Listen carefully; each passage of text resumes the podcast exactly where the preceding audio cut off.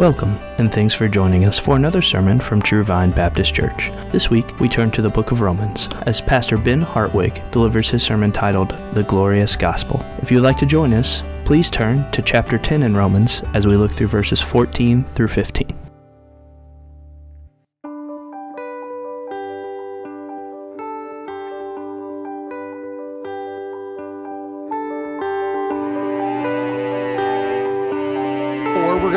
Verses 14 to 15. And uh, while we're transitioning, a couple things pass along. One is uh, this Wednesday night, we'll have a uh, church business meeting, a couple of matters to go over there. Um, and I mentioned uh, a bit ago that we're going to be taking a break from the book of Romans, uh, a, just a, a, brief little season here of addressing some matters that as we look at culture and the need for the church to prepare for certain things, looking at some of these things from Scripture that we need to consider, uh, need to be ready for. Um, I'm sure I'm not saying anything you will find shocking uh, if I say that we are witnessing a great spiritual decline um, in the culture around us, and there are certain things that are brewing that we believe the church needs to be ready for. So, this morning's message is in that vein. Uh, Pastor Ben will be preaching uh, next weekend uh, again. Um, I'm still working and things, so I'm available and all that. I'm going to be writing some curriculum uh, for the church in the coming week. So, Pastor Ben will be preaching, then I'll come back into the pulpit again and finish out this uh, brief uh, season, this brief series out of the book of Romans. And so, some more to come in the future then. Ephesians chapter 4. In this uh, greater passage, we, we have a section that's calling the church to use the gifts of the Spirit that we have been given. Every believer is called as a priest of God, a minister of the gospel, every Christian is called to be engaging, and the, the, the, church is meant to be this thriving, flourishing family community where we are serving one another in the gifts that God has given us in investing in relationships where we are holding one another accountable, consistently speaking the truth in love, and, and when teaching is flowing and all of this fellowshipping relationship is happening as God wants us to, there's a result that God wants to happen. And we see that in verses 14 and 15, and it's part of what we'll consider for today. So, Ephesians 4, beginning in verse 14. As a result, we are no longer to be children tossed here and there by waves and carried about by every wind of doctrine, by the trickery of men, by craftiness and deceitful scheming. But speaking the truth in love, we are to grow up in all aspects into Him who is the head, even Christ. Let's pray. Our Lord God, we ask that you will come and give us your blessing. We ask God that as, as your sons and daughters, those who have trusted in Christ, Lord, we gather. We come and seek your face. We want your truth. We want discernment. We want to rightly divide your word. We want to know you, know your word. And Lord, we want to not fall to errors. We want to see with clarity. So we ask God that you will give us grace uh, so that we are able to discern. Please shine light on your word. Please expose heresies, errors, false doctrine that we would not fall to them. Please nourish us on uh, the, the truth, the truth of your gospel, right doctrine, oh God. So, Lord, I pray that as we're going to take time uh, in, in this message to try to see your truth as contrasted with error, that you will give us grace Please bless me, oh God. Um, Lord, that I'll be useful. Lord, set a guard over my lips that I not sin in the many ways that's possible, eh, that I not say error. I don't want to teach uh, what is wrong. So please, God, lead me into what is, is true. Bless us, oh God, to arrive at truth. Glorify your name by protecting your people, we pray. Please give us help. Please send us your spirit. Lord, we ask these things in Jesus' name. Amen. Richard Wurmbrand, um, whom I've told you about in the past, was a Christian of Jewish descent, uh, serving as a pastor in Russia um, when Stalin rose to power. Now, part of Stalin's aim in taking control of every aspect of life was also to gain control of the church. But you have to understand that in the beginning, he could not do this by force, just simply take it by power, not yet. And so, what he did in the beginning is he seduced the church with the language of love. And you have to remember that communism was a newish idea. So when you hear that word, I'm sure that many of you, I hope all of you, um, have certain images that pop into your mind. Images of more than a billion people starving to death. Images of mass execution and torture. It's always what communism produces, but you have to understand that those images did not yet exist because this was a newish sexy idea that all the cool people loved. The elites of society, this, this was the hip new thinking. We'll all live in a big community, it'll be great. Nothing but harmony. And it was sold as the way of love. Marxism always sells itself as um, being for the little guy. You know, don't you care about the poor? Don't you care about the oppressed?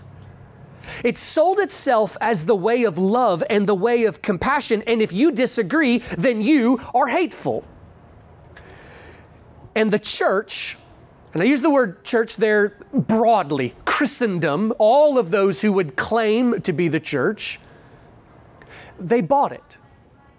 Now, of course, not everyone. The, the Lord always preserves a remnant. There were faithful believers and an underground church. Richard Wurmbrand uh, became a part of this movement, but the church in Russia did not just nibble the bait, they swallowed the lure whole. And in the beginning, as part of Stalin's plan to take control of the churches, uh, the communists convened a congress of churches where they invited uh, churches from every different kind to come together for one great meeting. And 4000 different priests and pastors and ministers all representing all kinds of denominations and groups all showed up in which the appeal was made to embrace and give your loyalty to this new government and what richard wurmbrand records is that one after another priest and pastor and minister stood up at this Congress of Churches and appealed to all of the rest to embrace and give loyalty to this new government because it is fundamentally the same as Christianity. That this is the way of love. Don't you care about the poor? If you care about the poor, then you will give loyalty to this new government. We hear those kinds of things and it sounds impossible. At that Congress of Churches, those groups actually elected Stalin, voluntarily elected Stalin to be the head over the Congress of Churches. How's that possible? I'm going to say several things today that they're so out there, they sound like fiction. Okay, do we not also see similar kinds of things done in our land? Do we not also have politicians that out of their very lips specify their desire to destroy religious liberty and yet Christians vote for them? Does it not also happen? Of course it does. But what happened here, if, what, what you'll find is that if you study church history, you'll see that every time a new sexy idea begins to move through a culture, there's always a segment of the church that jumps in with both feet. Richard Wurmbrand and his wife were there at that Congress of Churches. And as one minister after another appealed to the rest to join in, uh, his wife said to him, Richard, stand up and wash away the shame from the face of Christ. They are spitting in his face. To which he replied, If I do so, you lose your husband. She replied, I do not wish to have a coward as a husband. And so he did.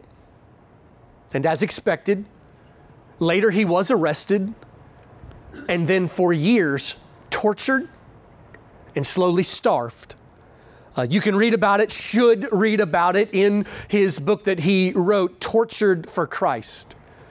My point in bringing it up is that when we see this, there is a pattern, a pattern that has repeated itself numerous times throughout history, and it's a pattern on actually multiple levels. Critical race theory, um, I'll refer to it as CRT, critical social justice and intersectionality, have in our day set themselves forward as the way of love, and if you disagree, you're a racist. It set itself forward as the way of compassion, the way of caring for the oppressed. And, and again, the same kind of appeal was made as in the communist day don't you care about the poor? In our day, it is don't you care about the oppressed? Well, if you do, then you must join this movement. But it is an unbiblical ideology that is seducing swarms of Christians, and unfortunately, even within our own denomination. The pro- proponents of CRT have made it crystal clear what they want to do. It's not conspiracy theory. They're saying things out of their very lips. Uh, the founders of the Black Lives Matter movement openly speak of their desire to destroy what they call the traditional family, what we would call the biblical family model, and to undo, to end religious liberty. They openly speak of these things. And yet, we are seeing scores and scores of, of within the church falling to the ideology, some embracing it as a whole, Others grabbing onto parts of it and thinking that they can sift through the parts and keep what they like and then get rid of some of the really severe things. But then others falling for new ideas that they don't know are linked to CRT. They don't know where it has come from, but they're adopting and their worldview is being changed by falling for some of these things. So there is a need to understand it. Just as from time to time we need to address Darwinism Okay, why? Well, because it seduces many in our culture and it threatens to seduce even those within the church. Well, similarly, we see there's danger here. Now, as I bring this up, um, I, I, I, get it. You, you may not yet be aware of it, and it may not yet be affecting the circle of influence that you take part in. You know, we, we live in small town USA. You may be thinking, I'm never going to have to battle this. Well, I, I hope not. I, I hope it does peter out and become nothing. It doesn't appear that's the way what's going to happen, however. There is a movement that is spreading like wildfire in both the secular and the religious world. Critical race theory, if you've been paying attention to the national conversation, this has been all the buzz for some time now. Now, the fact that it is all the buzz makes me not want to talk about it, okay? I can't stand it when the pulpit is driven by the fads of culture. But it is the case. When there is an ideology or maybe some prevalent sin that is sweeping through and taking captive many within the church, that means we have to address it. Uh, some of you may have been so involved in this, you're sick and tired of talking about it, okay? We have to warn, we have to battle, we have to address it. Um, ideologies come and go. You know, at any given time in a culture, there might be dozens of different philosophies, religion, ideologies that are affecting and tripping up some. If, if we addressed every single one of them, it's all we would ever do. That's what every sermon would, ever, would always be about. What we're shown in Scripture is our consistent diet as we study the Word of God and it addresses them. But from time to time, every once in a while, there's one that for whatever reason or another, it begins to trip up multitudes and it needs to be addressed and battled, just as Paul did for the church at Colossae when he battled early Gnosticism. And just as he did in, uh, to the Galatians as he was battling the false gospel threatening there. America is seeing its own um, threats and dangers in CRT sweeping through. Now, from the beginning, um, let me um, be careful to cite my source uh, as the primary place where I get most of my information, because, as a bit of a side note, uh, a recent scandal has hit the Christian world. Uh, a list of uh, high uh, profile preachers uh, have been caught stealing one another's sermons, um, hiring sermon writing staff, and even hiring a company to write their sermons for them. one of these high profile preachers, it was found out, has a staff of eight full time sermon writers. You did not know that Pastor Ben and I were doing the work of nine men. You are welcome, okay? Um, but can assure you, Pastor Ben and I, this is not our approach. Uh, we may milk a lot of cows, but we churn our own butter, okay? Uh, but I do want to tell you the primary source of where I'm getting these things. Voddie Baucham's book, Fault Lines, is, is in, in my opinion, the provision of God for this battle. When the church was battling Pelagianism, God raised up Augustine. When the church was battling Arianism, God raised up Athanasius. When the church was battling 19th and 20th century German liberalism, which swept through America like wildfire, God raised up J. Gresham Machen.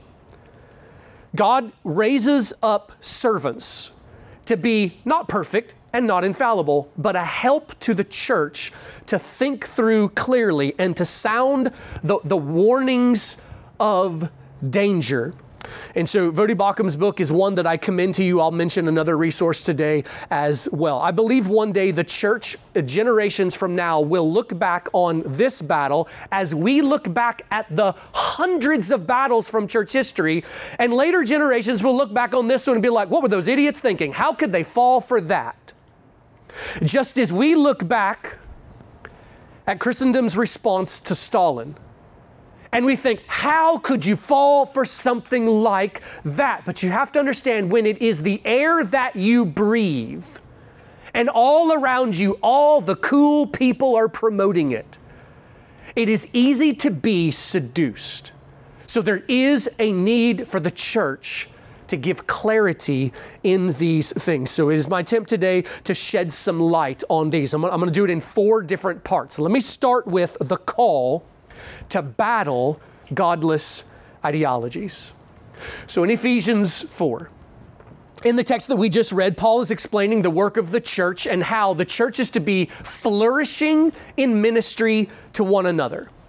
Teaching in all different kinds are happening because you know, the, the church's preaching and teaching ministry happens in numerous ways.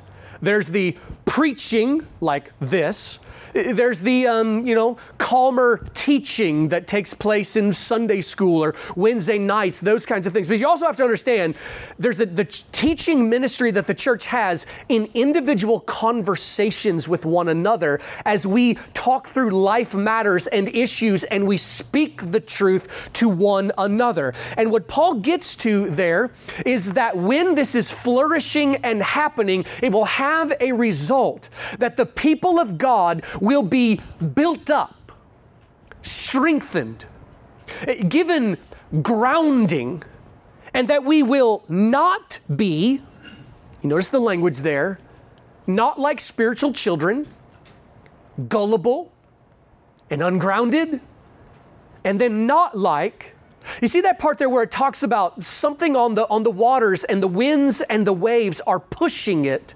wherever they will.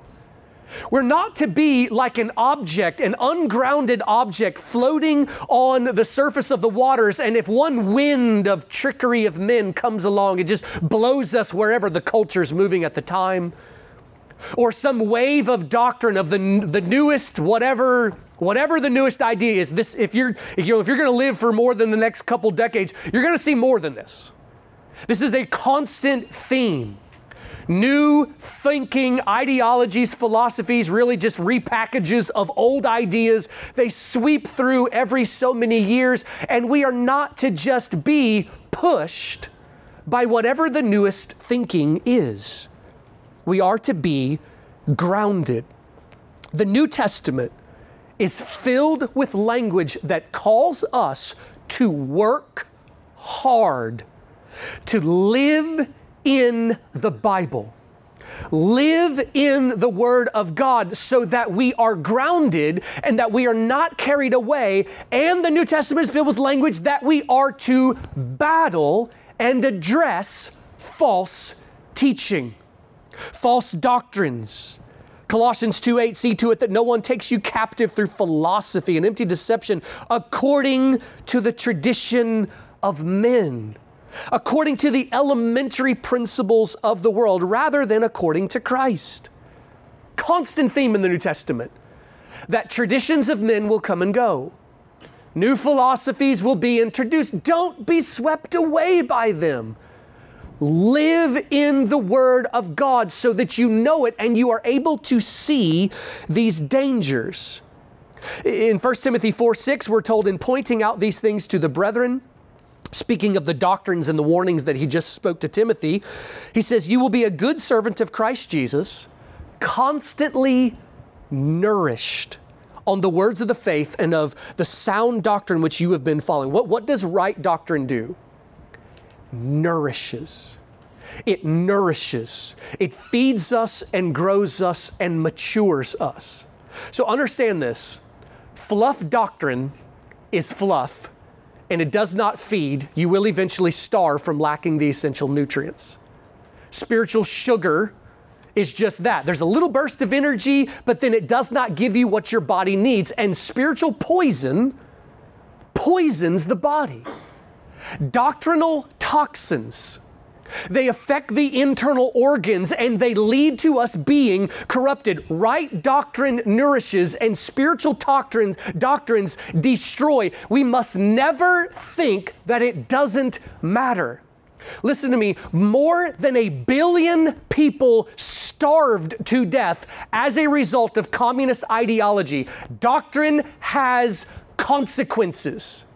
In our nation, we have seen parts of cities burn as the consequence of ideas. Ideas have consequences. And even if it is not that dramatic, it doesn't have to be that sensational to destroy my soul or your soul. And that's why Scripture calls us to destroy speculations to take every thought captive to obedience to Christ.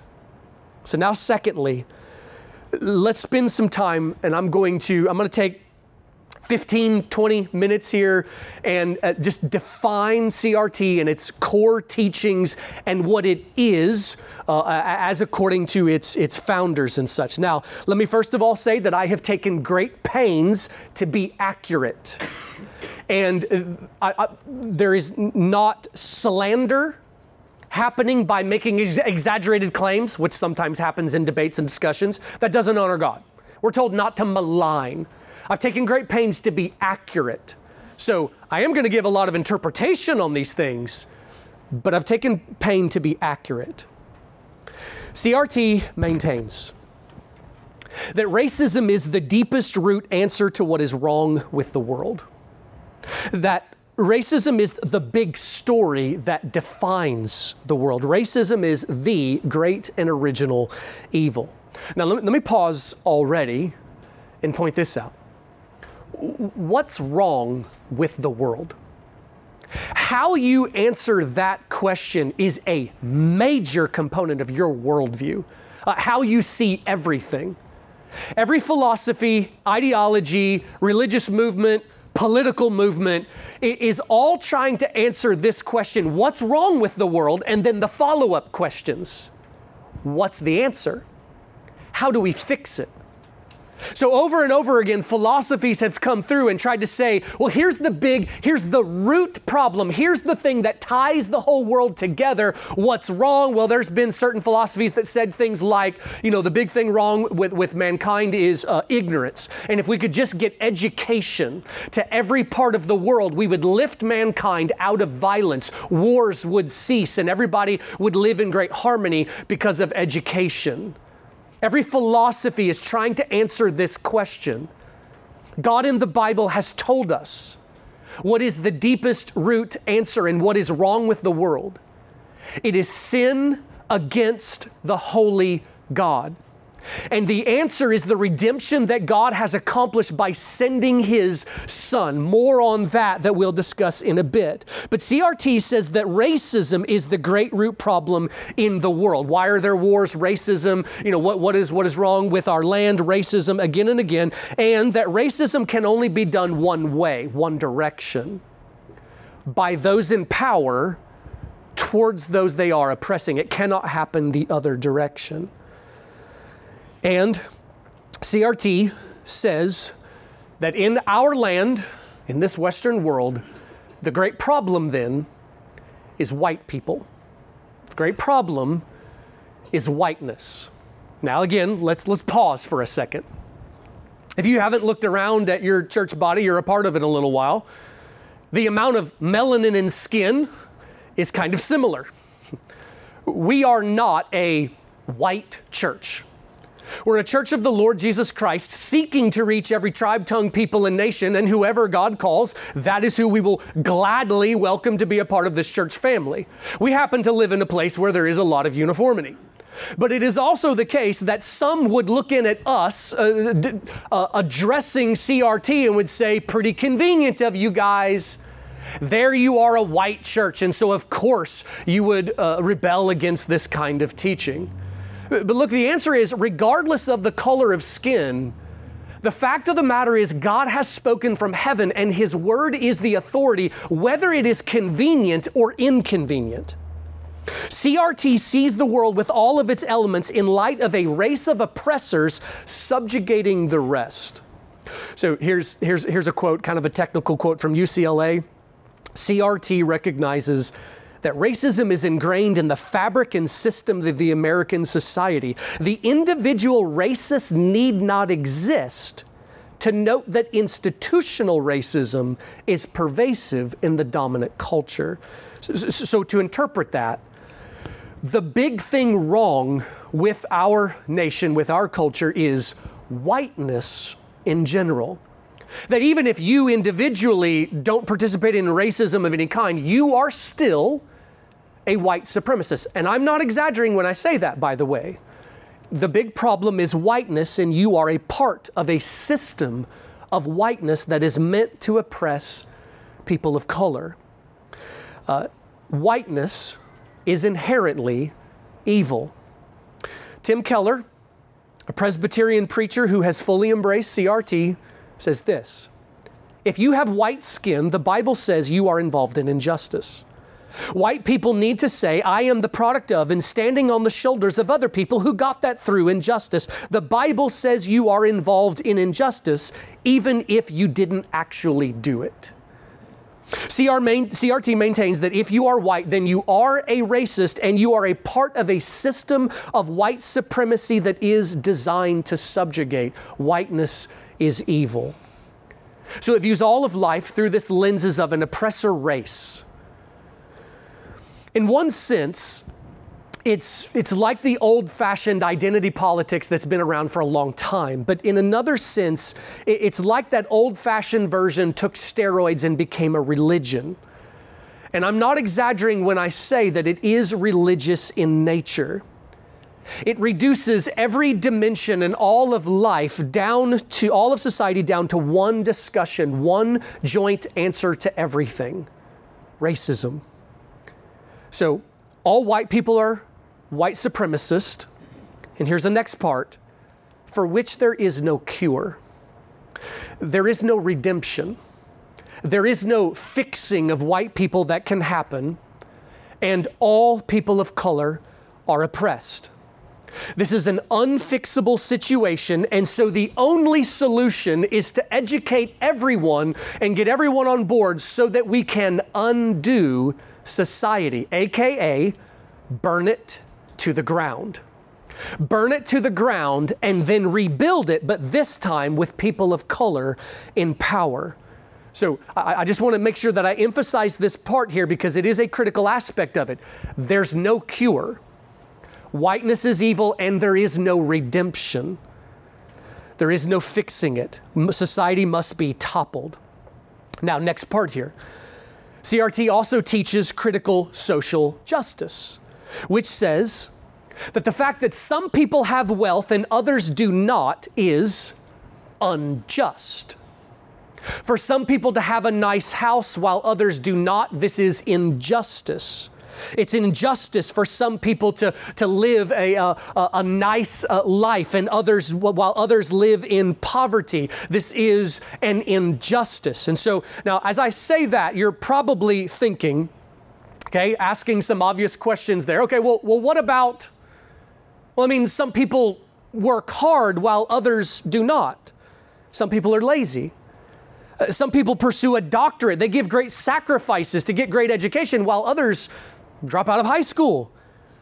Some people live a life of addiction while others save their money. I mean, what about these kinds of things? Okay, those kinds of questions are exactly right. The Bible teaches personal responsibility, but critical social justice teaches that all disparities of this way are unjust and the culprit is racism and only racism. And see, it is that only racism part that is such a critical thing here. Because CSJ teaches that if someone works hard and produces a successful business, racism is what gave them their success. If a person of color drops out of school, for instance, it is racism that drove this. If someone lives in addiction, the, the answer is racism is what drove this to come about. Now, this next statement would be objected to by those who hold to CRT, but it is still true nonetheless. CRT essentially undoes the role of personal responsibility. Now, let me once again pause here. Because here's, here's where I have some fear. Because when we as Christians see folks living in impoverished conditions, our hearts are to break. As the sons and daughters of God living in this world, we are called to minister to the hurting. We are called to step in and, and give grace and serve and minister and seek to try to raise people out of destitution regardless of what brought this situation about, whether it was something done to them unfairly or whether it was personal choice. See, if someone is in addiction, okay, the, the world is always trying to, whether it be through secular psychology or whatever, the world is always trying to work to remove personal responsibility. So you, have probably heard this kind of thing um, well, addiction isn't a choice. Actually, it's the very definition of a choice. We recognize that a whole host of factors, complex things, childhood, environment, all those kinds of things can increase temptation. But there is a, the role of personal responsibility. If any of us are engaging in something, we are accountable before God and responsible before God for this. But let's make this clear as believers, we do not walk up to someone who is in addiction, veer down at them from our lofty tower and say, It's your fault and your responsibility, and walk away. That is cold, loveless, and heartless. That is not the Christian response. And so, one of the things that I want to make clear today is that there is a difference between the biblical way of looking at these things and the political way of looking at these things. They are not the same. And we could have a temptation to merely join with the political response to these things, but it is off base in a different kind of way. There are dangers from the left and the right. We must be true to Scripture but at the same time, we must categorically reject the idea that an individual does not have personal responsibility. We reject the ideology as it paints a false worldview and gives erroneous answers, answers that won't work in the end. Here's the next part CRT preaches that the great work of righteousness the great work of righteousness in this new religion is to do the work of activism. Activism, the work of anti racism. So you're going to start hearing that kind of language, the work of anti racism. All people, okay, so this is this is what they're preaching. All people, we need to get this message out, and all people need to hear this message so that they become woke. Woke is the word used to describe what happens when a person hears this new distorted gospel and they come to be awakened to believe it? You hear all the religious connotations in this. I'm not joking when I say that it is religious in nature. They're speaking in terms of a new birth.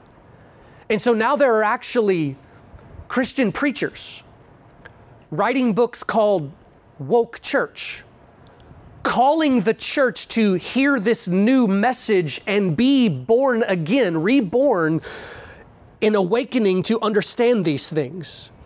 This movement has its own distorted gospel through a new distorted evangelism. They have their own distorted new birth, their own priest, their own law, a set of, uh, of, of righteous good deeds, a set of unrighteous evil wickedness of racism. When the Bible shows that mankind is religious by nature, it's not joking. You can't fail to be religious. You, you, you, will be religious in regard to something. And the Christians who are embracing this and are calling the, the rest of the church to do the same are now calling the work of anti racism is now what the church needs. The need of the hour is for social lecturers to come into the church. So the need of the hour is not for biblical preaching, is for social lectures to come in and tell white people about the guiltness, the, the guilt that they are associated with. When we ask them, where is this in the Bible?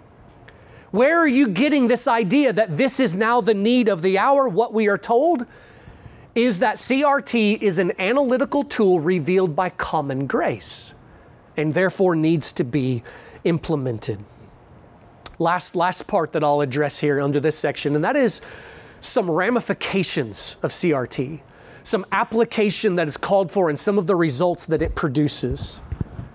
So, first, what it produces is a victim identity. If you haven't caught on, uh, being a victim is hip today. It's all the rage to be a victim. What is, what is being pushed? And, and, and parents, I want you to start watching for this in the books, the movies, the TV programs that you allow your children to watch. You, you're seeing this new push. Victimhood is, is now what is cool. And what is happening is that there is this guilt that is associated. If you come from a healthy background, you are, quote, privileged to come from these things. There's now all this guilt being associated with this. You should be ashamed if you come from a healthy family with a healthy background. And we all want to be oppressed and find a way that, to, to, to show the world, hey, hey, I'm oppressed too, and receive sympathy for this. It's producing a movement through uh, teenagers that is now driving for, for uh, young men and women to want to have these different sexual minorities that there's associated with so that they can be included in a group of oppression because that is what is hip. The more oppressed you are, the more sympathy you get, the cooler and more accepted you are. It creates a victim identity that is ruining people's lives and devastates culture. It will result in more despair, more depression, more suicide, and destruction of all who participate in it. Instead of inspiring people to rise up, work, go, sweat, build, work, instead, instead demands adopting a posture of victimhood. Secondly, it preaches and inspires hate and rage. It preaches a message of refusal to forgive. It preaches a message calling for the, the holding of grudges. I mean, ironically, it is being preached as the way of love, just like communism was, but it is anything but. It is heralding a message of continual rage. One devotional, a devotional written from this perspective, uh, ended with a prayer for you to pray along, and it, the prayer began like this Dear God, help me to hate white people. Thirdly, by removing personal responsibility, it eliminates the call for individual repentance. No one sees the need to repent if you are told none, uh, nothing that you've done is your fault. Fourthly, It calls for society to be undone or overthrown. The answer, the only answer, is to topple it to the ground. Now, you who have studied history, you hear in that it's Marxist heritage. Um, I'm not saying a word of slander when I say this next statement. This is a fact. CRT is a child of Marxist ideologies. The founders of the Black Lives Matter movement, the three founders, uh, were, in their own words, trained Marxist. This is a Marxist movement and it shares so many of its qualities. Marxism always sells itself as for the little guy. Don't you care about the hurting? Don't you care about the oppressed? Don't you care about uh, th- those who are uh, receiving racism? But really, it is nothing but hatred. It hates success.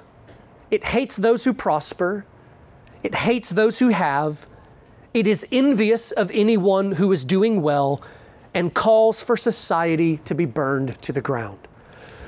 Marx was famous for the line that I'm sure you remember there is no change without bloody revolution. And then the call would be given now get in there and get your hands bloody. Fifthly, its impact on Christianity. Many Christians who are, and, and, and when I use the word Christian there, I'm using the broadest sense Christendom, any who claim the name of Christian. Many who are embracing this are now declaring that white people do not have the gospel and have never had the gospel. There is a new, um, a new call to abandon all preaching, teaching, books, and theology by white people, abandoning the Reformation because there were white people involved. Those who are embracing this because they have just believed this root that whiteness is inherently evil they are often teaching that being woke is now a gospel issue, that if you deny this new doctrine, you have now denied an essential doctrine of the gospel and therefore cannot be saved because you have perverted the gospel. The great irony is what is being added to the gospel. This has not been there in history, this is new. This is the effect of the winds of philosophy blowing through, and their addition to the gospel is now perverted the gospel. And so, what is happening is that now, in a multitude of ways, churches, preachers, Christians are taking all of it, most of it, some of it, or parts of it, and integrating it with Christianity. Integrating it with Christianity. You know, when, when missionaries eh, come to parts of the world that practice eh, animism, for instance, what they very often uh, say is, you know, when the gospel is preached, there will be some who believe it wholeheartedly, and then there will be some who take Christianity and mix it in with their animistic practices. They integrate it together. This is exactly what happened with the early Gnosticism in the early church. That's why Paul wrote the letter to the Colossians in church history that came afterwards. It continued. This is exactly what many churches have done with Darwin's theories, integrating it into their belief of the Bible. This is exactly what happened in Wurmbrand's day in Russia.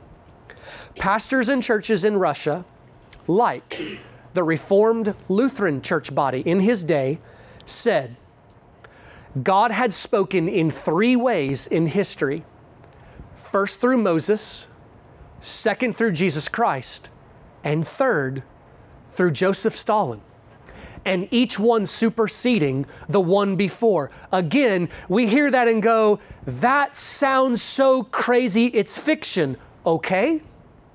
Have we in our own land ever seen Christians take a president and treat them like a Messiah figure?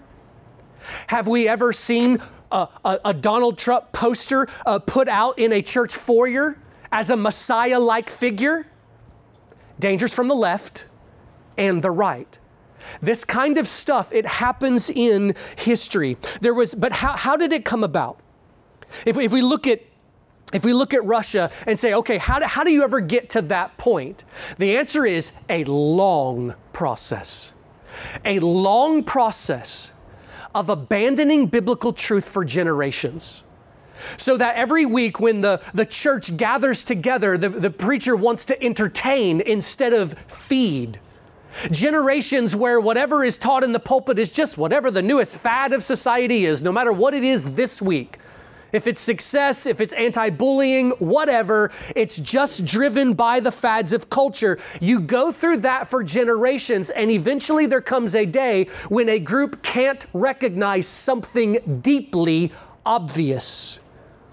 We are seeing churches embrace aspects or integrating some of it. We're seeing a great deal of them say, Well, I don't believe what, what, what those founders are saying and their animistic practices, because that is a real thing, by the way, amongst the founders of some of those. I'm rejecting some of those big things, but I just think they have some points. Look, ap- apply that to Stalin's practices. Well, I reject him uh, starving a billion people, but I think this part is right. You're falling for the philosophy because Hollywood actors think it's cool, because the elites around you think it is cool. Christian, make no mistake, uh, the statement I'm going to say next, some would say is dramatic. I do not believe that it is. You are living in the days of an attempted revolution. It is our hope that it will not gain any more steam and that it will just peter out, but you are living in days of an attempt. And just like revolutions of the past, the church faces the test of standing or succumbing or even in joining in the sin of the reaction, which happens as well. Thirdly, let's interact with the Bible, biblical answers. Of course, we've already been addressing some of this. Racism does exist. Now, that's not the word that the Bible uses as we've pointed out in the past, and for good reason. The biblical word would be partiality, hatred. The, word racism, just by the etymology of the word, assumes that there are different races of men, which is a Darwinian concept and not a biblical one. There's the reason why your worldview is formed by the early chapters of Genesis. We are all descended from one man, Adam. That after the Tower of Babel, as the nations spread out in, in uh, Genesis 10 and 11, what's, what's referred to there as the table of nations, that there are different ethnicities, cultures, tribes, languages, but there are not different races of men. Now, we will from time to time use that language. I do think we need to be careful with it as much as we can inst- uh, insert the biblical word rather than the culture's word, partiality. But this partiality and hatred based on skin color, it does exist. It has existed.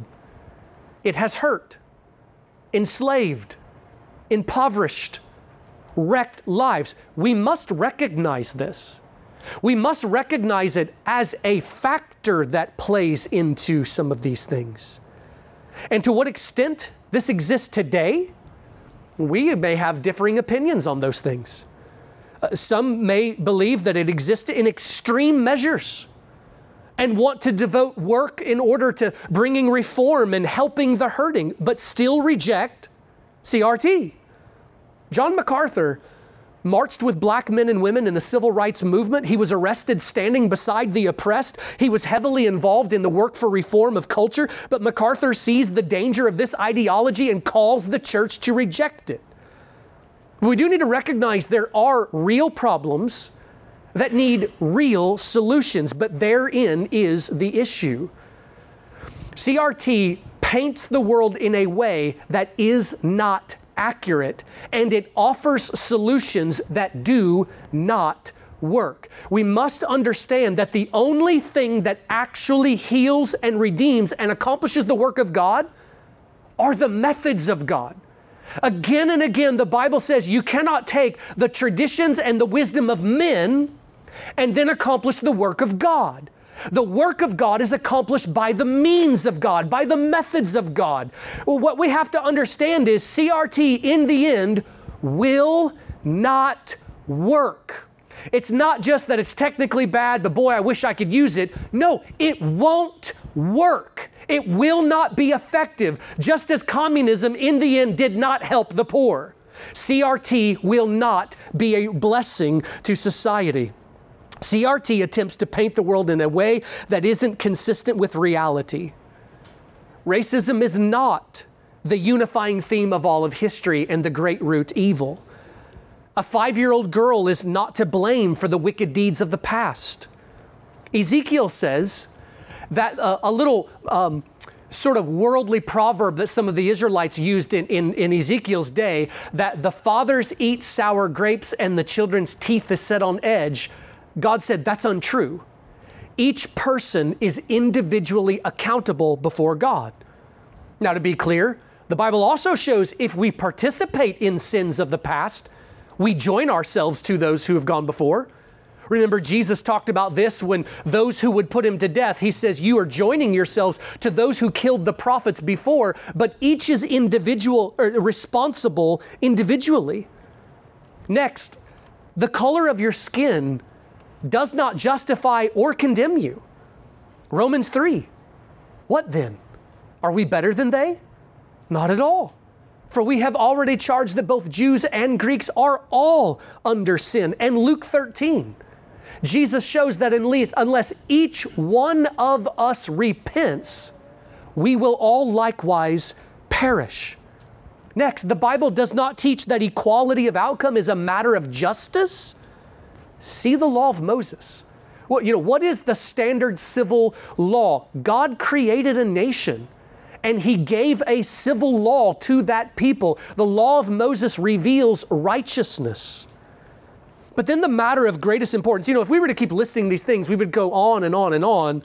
I'm hoping that as I listed a number of them over uh, up in the start, your, your minds were instantly recognizing a great many of the dangers. But the, the matter of greatest importance, the great unifying theme of history, and the only thing that will actually ever bring reform and healing is the truth of the gospel.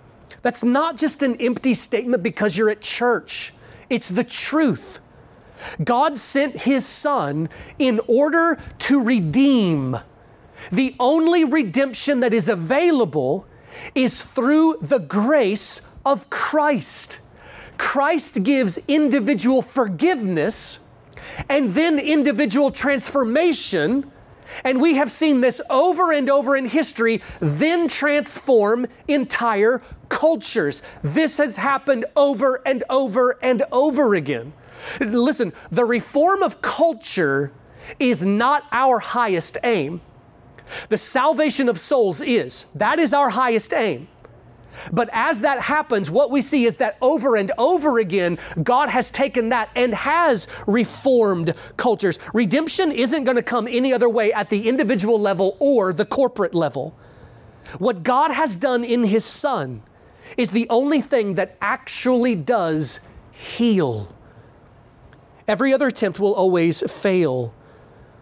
The message of the gospel, it changes hearts to the deepest root level.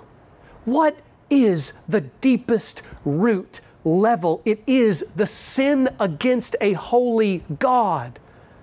And by salvation that Jesus purchased with his blood and that you can receive by turning to him in faith. The salvation that Jesus purchased brings forgiveness and then transformation. The hateful become loving. By the work of salvation and sanctification, the lusting find contentment. The fornicator finds power for self control. The angry is brought to peace, not always quickly, easily, and automatically, but by the work of God's Spirit changing the person. This is how Christianity has changed the world. And yes, it has done this. Sometime read about the Dark Ages and then what happened when the gospel came to town. Everything was turned upside down. Ruthless, brutal cultures were brought to greater peace. Not perfect peace, not total peace, but a whole lot greater peace by believers living gospel lives there. All over the world throughout history, women have been mistreated, abused, demeaned, and the presence of the gospel made their world better for them widows and orphans cared for, hospitals and orphanages. And while in the, the whole world, listen to me, in the whole world, partiality, racism has been a part of every culture, every year of this world's history since the Tower of Babel. This land is not unique. You know, this, this whole idea that something's happening here that doesn't happen in other places, this has happened everywhere all over the world. And when the gospel comes to town, it brings transformation. Christians have not always done it with excellence. I believe there have been times that the Lord gave discipline to his people for not fulfilling it as we should. But it's still the, the, the, the truth. The only answer that will work is the truth of God. It's the salvation purchased by Christ. Only the gospel brings actual reform for the better that can last and that will work. Christian, do not be ashamed of the gospel. And it is being ashamed of the gospel to think, well, you know, I believe in Jesus, but if we're going to fix this, we need something more than the Word of God. That's not believing that the gospel is enough. The gospel is sufficient. Do, do not be ashamed of the power of the gospel. It is the power of God for salvation to all who believe. Fourthly, lastly, how do we respond? This is not exhaustive, but let me offer some things. First, Christian, never stop studying the Word of God. Live in the Bible. Once a week Christianity is not going to be enough for you. And also, five minute devotionals, it's not enough. Christian, live in the Bible.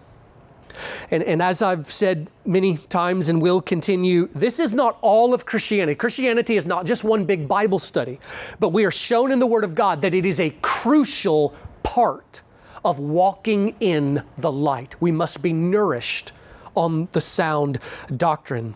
If not, we will fall for seductive lies. One more resource that I want to commend to you. Uh, John MacArthur, Voddie Baucham, Tom Ascol, and some others uh, convened together back in 2018, I believe the date is, and formed the Dallas Statement on Social Justice uh, and the Gospel. I've printed off some copies up here uh, for you to take. If we run out, I will print more, so feel free to grab those. Secondly, we must engage and speak the truth in love. And both of those aspects that I just mentioned are critical. We desperately need to speak the truth, and we must do so in love. Truth given without love often creates resentment towards the truth if we back people into a corner and berate them with the truth. But love without truth is soft and weak and never saves those uh, who, who need uh, addressed. We need truth and love. Titus 3:2 tells us to malign no one. 2 Timothy 2:24 says that we are to be kind to all, patient when wronged, with gentleness correcting those who are in opposition, if perhaps God may grant them repentance, leading to the knowledge of the truth, um, to do His will, that they may come to their senses and escape from the snare of the devil. Those who hold and promote CRT are not to be maligned and not to be slandered. We hate their ideology. We hate the resistance to God but we are of the light, and there is a way to behave that undoes the truth that we speak. But then there is a way to speak that helps people receive it. You know, in the book of Proverbs, we're told that a gentle answer turns away wrath. There's a principle about human nature there. That there's a way to speak if we back people into a corner that berates, we, we put up their defenses. But then there is a way to speak that we make it easy for them to believe. We are to speak the truth in love. Thirdly, we must love and actually love. One of the great warnings that I give uh, to us believers is let's not let our resistance to CRT callous our hearts towards the hurting themselves. We still have a job to do.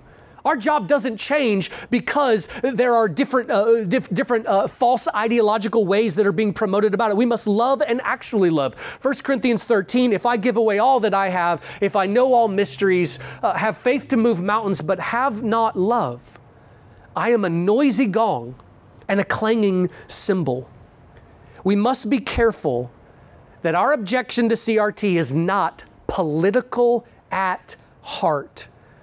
Don't hate CRT because your conservative news you watch tells you to. And don't simply join the opposite side's resistance, which will often be sinful. There are times to see co belligerence, but not joining wholeheartedly with a movement. We can't just reduce this to politics, it's too important for that. And fourthly, another one of the great needs of the hour is for courage. It is for courage. And one of the aspects of this, and there's more to come in some of the messages ahead as we consider this, is this. We are finding more and more where we hear this kind of thing where people will say, well, you know, I, I, believe what you're saying, but you just can't say those kinds of things anymore. Did you know that that is exactly what was done pre communist Russia as well? There was a brewing in the culture where the average person knew that some of the things that were being promoted were utter lies, but they were afraid to say it. They were afraid to speak for fear of being shouted down and scorned by the culture around them. We must not fall to that cowardice. You can't say those kinds of things anymore. That is a recipe that will bring about exactly what those folks want. We must have courage to speak. In Canada, this very week, multiple churches burned over citizens setting fire to them over these and matters just like these that we are addressing because the culture as a whole has a growing animosity towards the church. The times very well may be becoming when believers will be despised for resisting the things that we are. Christian, you must be prepared for that. In your mind and in your heart, we must get ourselves to a place that we are okay with being called things that we are not, being shouted at as a racist for denying these things. Do not let it faze you. March on and continue to do the work of God. Fulfill and obey as you know that you are to. We must speak the truth and be prepared to be the subject of ridicule. Hebrews 13, near the end of that letter, ends with a call where we're told Jesus suffered outside of the gate, outside of the community of approval. Let us go to him, bearing his reproach. And if you have not believed the gospel yourself, that you have sinned against the holy God. That your sin is so bad and the wrath that you deserve is so severe that the only hope that you have is that God sent His Son Jesus to be tortured and die on the cross for sins and then raised from the dead. If you have not believed this, you must understand that you yourself are going to appear before God and you are responsible for you. You will give account for your life and you are separated from the God that you must be right with. Believe on the Lord Jesus Christ, and the Bible says you will receive forgiveness of your sins and eternal life. Trust in Christ. Let's pray. Our God in heaven, we ask that you'll give us help to live as your people in this world. Lord, it, it seems overwhelming at times that at any given moment, there's not only temptation to fall to various sins of actions, but also the need to battle doctrines. So, Lord, we pray, help us. Strengthen us, uphold us, bless us, O God, to walk in the light. Lord, to, uh, to give the warnings, Lord, to teach the truth. I ask, God, that you will help us to make the gospel crystal clear in these days. Protect us, bless us Keep us from falling to the various temptations, whichever side they come from. And Lord, we pray that we'll live lives worthy of the gospel. Please give us your blessing as we leave. We ask all these things in the name of Christ. Amen. The Lord bless you.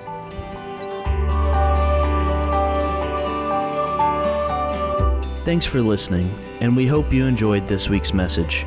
Tune in again next week as we continue through God's Word at True Vine Baptist Church. We also invite you to like our Facebook page, follow us on Twitter and Instagram at TrueVine IND, or visit our website at true-vine-baptist.org.